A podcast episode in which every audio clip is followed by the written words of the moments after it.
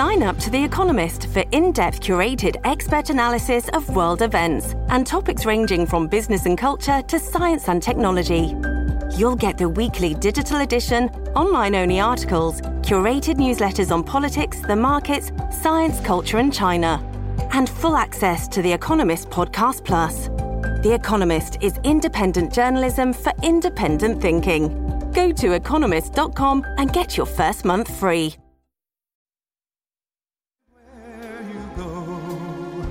Take a look at five and ten, glistening once again, with candy canes and silver lanes aglow. It's beginning to look a lot like Christmas.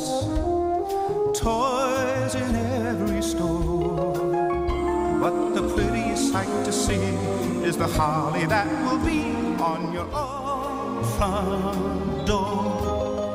I don't mind that the first time I hear it. If you heard me earlier on in the show, I'm looking forward to doing this because I'm a bit of a Grinch when it comes to Christmas music. I, I hate when it's just starts so early and over and over and over again. And there is corny, mass appeal Christmas music. I don't mind a little Frank Sinatra or whatever. Everybody, I think somebody mentioned Bruce Springsteen earlier on. However, I mean, this is getting earlier and earlier and it's big business. Now, a new study, because there's always a study, isn't there, for everything? Apparently, Christmas music too early can be bad from your health. Experts say that it triggers stress. They say the stress is over the pressure to buy, spend, and be happy. There may be something to that.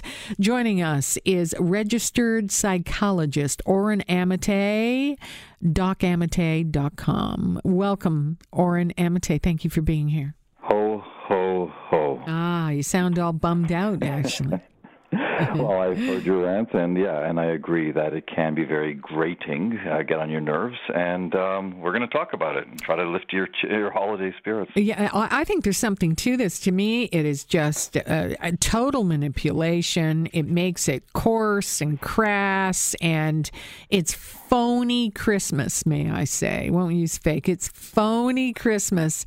Oren, do you really think, as a psychologist, that music can send people over the top? Oh, for sure. Um, we know that music can have such a powerful effect, whether positive or negative.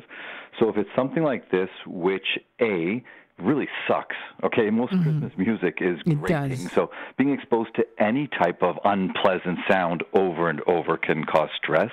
And B, most importantly, as you were alluding to, um, it triggers a lot of stress in the person because we hear it in this loop, in this incessant, horrible loop, uh, in only one context, which is stores.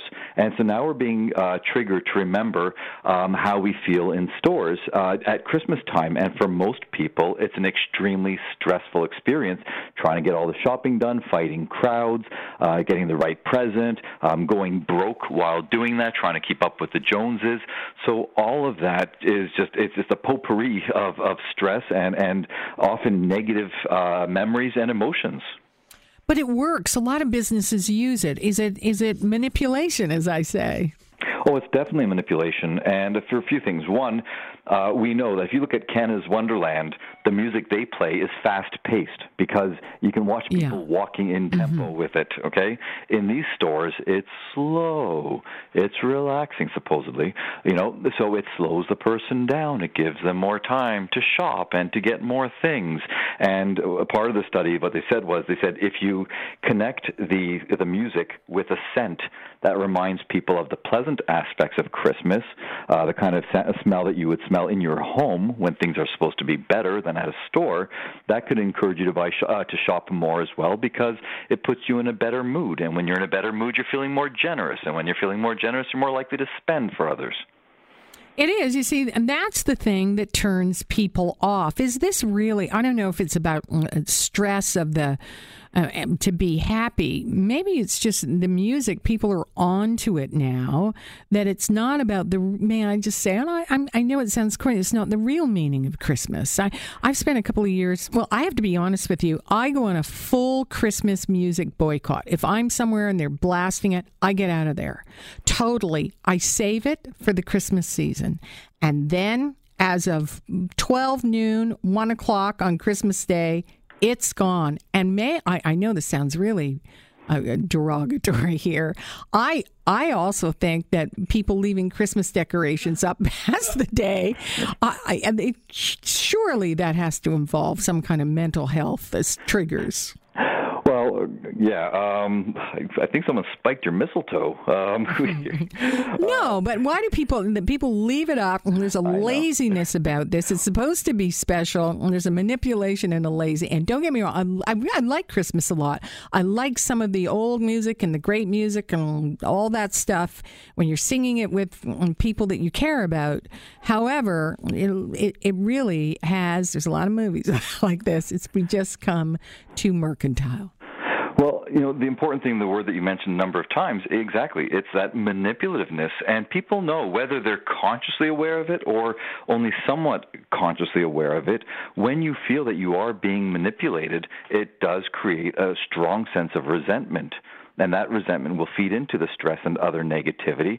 And you almost feel like, but what can I do about it? I'm trapped. I have to go shopping. Why am I going shopping? Oh, for my damn in laws. And like, there are just so many easy ways for negativity to be triggered by this whole production. And as I say, with the lights as well, where you think, come on, take off, because now you start questioning, are they just lazy? Are they trying to show off? Are they trying to, you know, to, I don't know, to, to blind me with their decorations?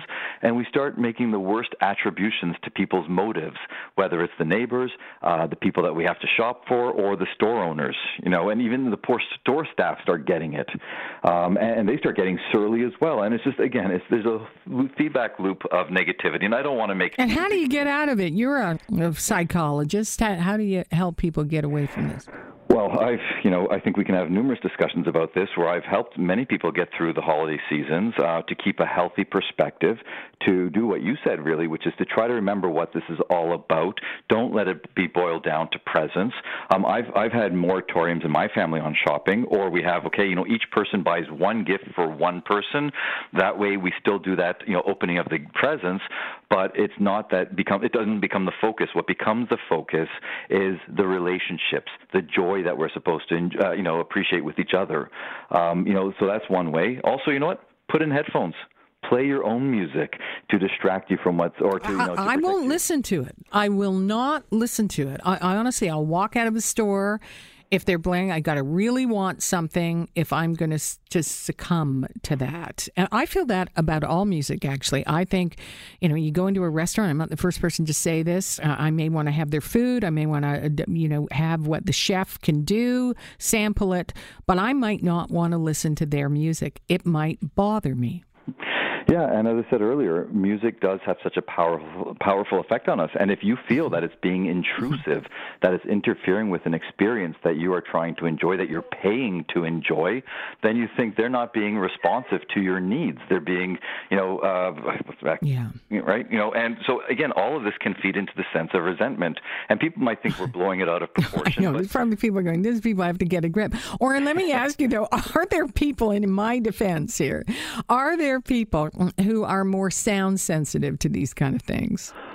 Certainly, um, I you know I'm not an expert in sound sensitivity, but we have to. Well, we know that people mm-hmm. are you know all of our senses, the way we think, everything exists on a spectrum. So some people, uh, and we know this for a fact. We do know some people are mm-hmm. very sensitive to certain stimuli, whether it's visual, mm-hmm. oral, uh, A U R A L, and if it's music, that as well. Whether it's the beat, whether it's the bass, any of that can trigger some people more than others. So that's going to be your diagnosis. We've got an excuse yeah. for you. When you do no shopping this year, you tell everyone, sorry, it's for my own mental health. I had to stay away from the store. Hey, my doctor told me. I will not. I will not be the first person to say that. Oren Amitay, you have a great evening. Thank you kindly. Thank you. Take care. Oren Amitay, registered psychologist, docamitay.com. And it, it, I don't, it might sound worse than it is. It's a great liberation. I would suggest it. I would suggest it. Listen to what you want. Don't don't let people put things into your head, your kind of music, and making you feel that particular way. I'm Arlene Bynon in for Alex Pearson. We'll be back right after this Global News Radio.